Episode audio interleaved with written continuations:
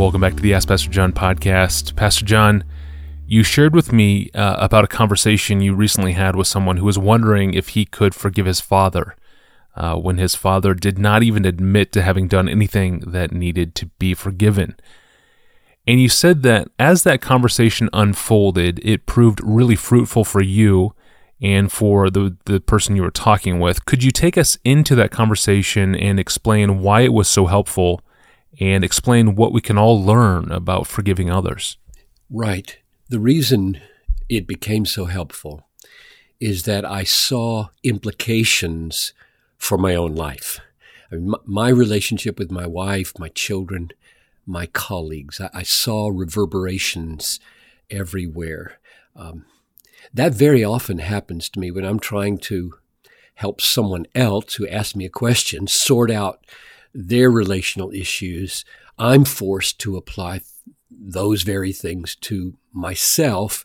And so the insights don't stay at any kind of theoretical level or even just relevant for others, but but they become urgent for me. So that that was the case, and that's why this is on the front burner for me. So the the first thing I was drawn to say to him was yes, the fullest experience of forgiveness involves the other person recognizing the wrong that he's done against you and repenting and asking for forgiveness. And then you give forgiveness freely uh, by grace because of what Christ has done for you. And, and so uh, the, the offense that's been taken and the, the offense that was done are laid down, put aside, and not brought up again. That's full, robust forgiveness. Jesus talked about it in Luke 17:3 where he said if, if your brother sins rebuke him and if he repents forgive him and if he sins against you 7 times in the day and turns 7 times and says I repent you must forgive him.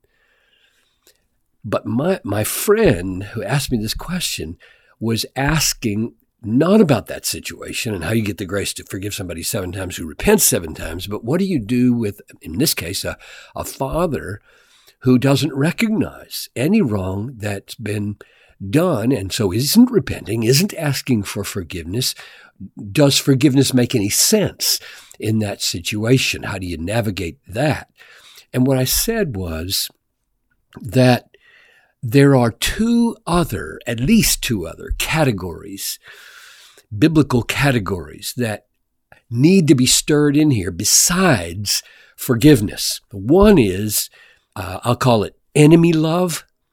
Uh, and when I say enemy love, I'm not just thinking about a declared enemy, and I've got this awful enemy, but rather uh, people like spouses or sons or daughters or dads in this case, who in the moment are acting like an adversary. I mean, they are hurting you the way an enemy would hurt you. They're not your enemies in, in that sense, in the big sense, but rather they are in that moment acting uh, with, with enmity toward you. So w- the Bible doesn't just talk about forgiveness there. It talks about enemy love. Jesus said, love your enemies. Pray for those who persecute you. And Peter picked it up in chapter 3, verse 9, 1 Peter.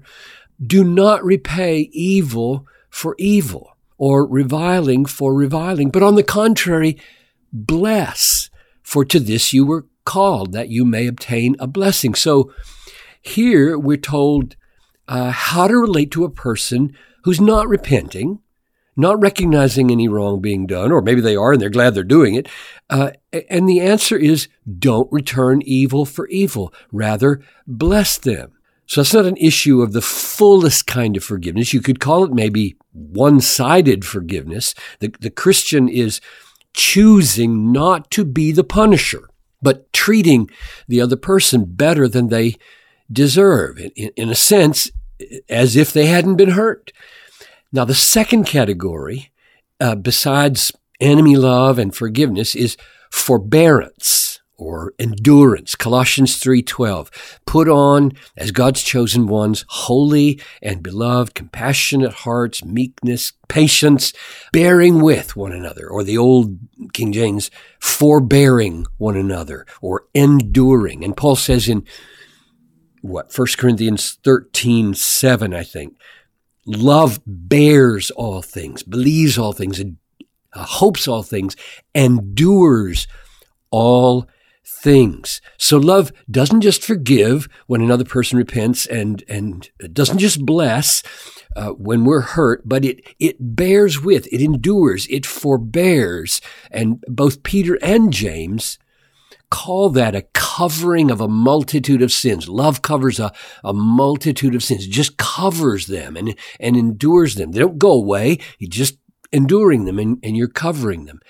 Now, at this point in our conversation with, with the man I'm talking about, um, it became clear that one of the main obstacles, I felt it, he felt it, to actually acting this way, forgiving, forbearing, returning good for evil, uh, blessing those who hurt us, is that if we do this, if we really return good for evil, not, not the kind of manipulative way that hopes to really draw attention to the other person's guilt, but I'm talking about a really authentic blessing, treating with kindness and hope from the heart. If we do that, very few people, if anybody, will know that we've been hurt. And if we're returning good for evil, then we're not we're not moping around. Our countenance is not cast down. Our shoulders are not shrugged. We haven't uh, withdrawn into a silent funk. We're not drawing attention to our woundedness. We're acting in a cheerful, hopeful, gracious way, and nobody will have any idea that we've been insulted or put down or wounded or cheated. And here's the rub almost everything in my sinful soul cries out against that. Mm. We, we want people to know that we've been hurt. We want people to pity us or at least sympathize with us or uh, recognize that our effort to return good for evil is a noble effort in the face of much difficulty. Good grief. If nobody knows, shoot, then what? Uh, and you can see what's going on. And, and perhaps, uh, most of all, we want the person who has wounded us to be aware that they have wounded us. And we don't want to act in a way that looks as if they didn't hurt us, that looks as if it makes light of the fact that they wounded us or insulted us or put us down or criticized us in an inappropriate way or cheated on us or something. And all of this is a huge obstacle to obeying the Lord when he says, do not return evil for evil, but bless those who do you harm. And here's the key. This is, this is where I am right now in my dealing with this and my trying to process it from my own soul. Here's the key that proved so convicting to me. The key is how important and how satisfying to us is the fact that God knows we've been hurt, that God understands and God attends to us. God feels with us. He is a merciful high priest. Is that enough? What this showed me was how deeply my heart tends to be oriented on other people more than it's oriented on God. Our great need, my great need, is that God be more real to me than other people are. When God sees us returning good for evil, he knows everything. He knows we've been insulted or treated unjustly or, or cheated or whatever. He knows it. And he's sympathetic and he's attentive and he sees that we are returning good for evil when, when harm has been done to us, he sees that we are obeying him. He sees that we're loving our adversary. And 1 Peter 2.19 says, this is a gracious thing with God when we suffer unjustly and return good for evil. God delights in it. We're pleasing God at that moment.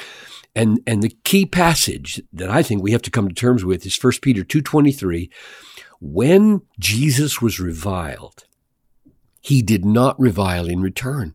When he suffered, he did not threaten, but continued entrusting himself, his cause, to him who judges justly. And so, my question for me and for my friend, for anybody who finds himself like us, is it enough for God to know our sorrow, for God to know our pain, for God to know our disappointment, our frustration? Can we hand our cause entirely over to God? Can we move forward treating others better than they treat us, even if it means only God knows and nobody else? That, that's how real God has to become to us. Boy, that is an incredible challenge, Pastor John dying to our woundedness. Thank you for prying into these dark motives at work in our hearts. Well, we're going to return tomorrow and we're going to close out the week looking at the motto No creed but the Bible. Is it wise to avoid creeds? And how should we think about confessional Christianity? I'm your host, Tony Reinke. I'll see you tomorrow.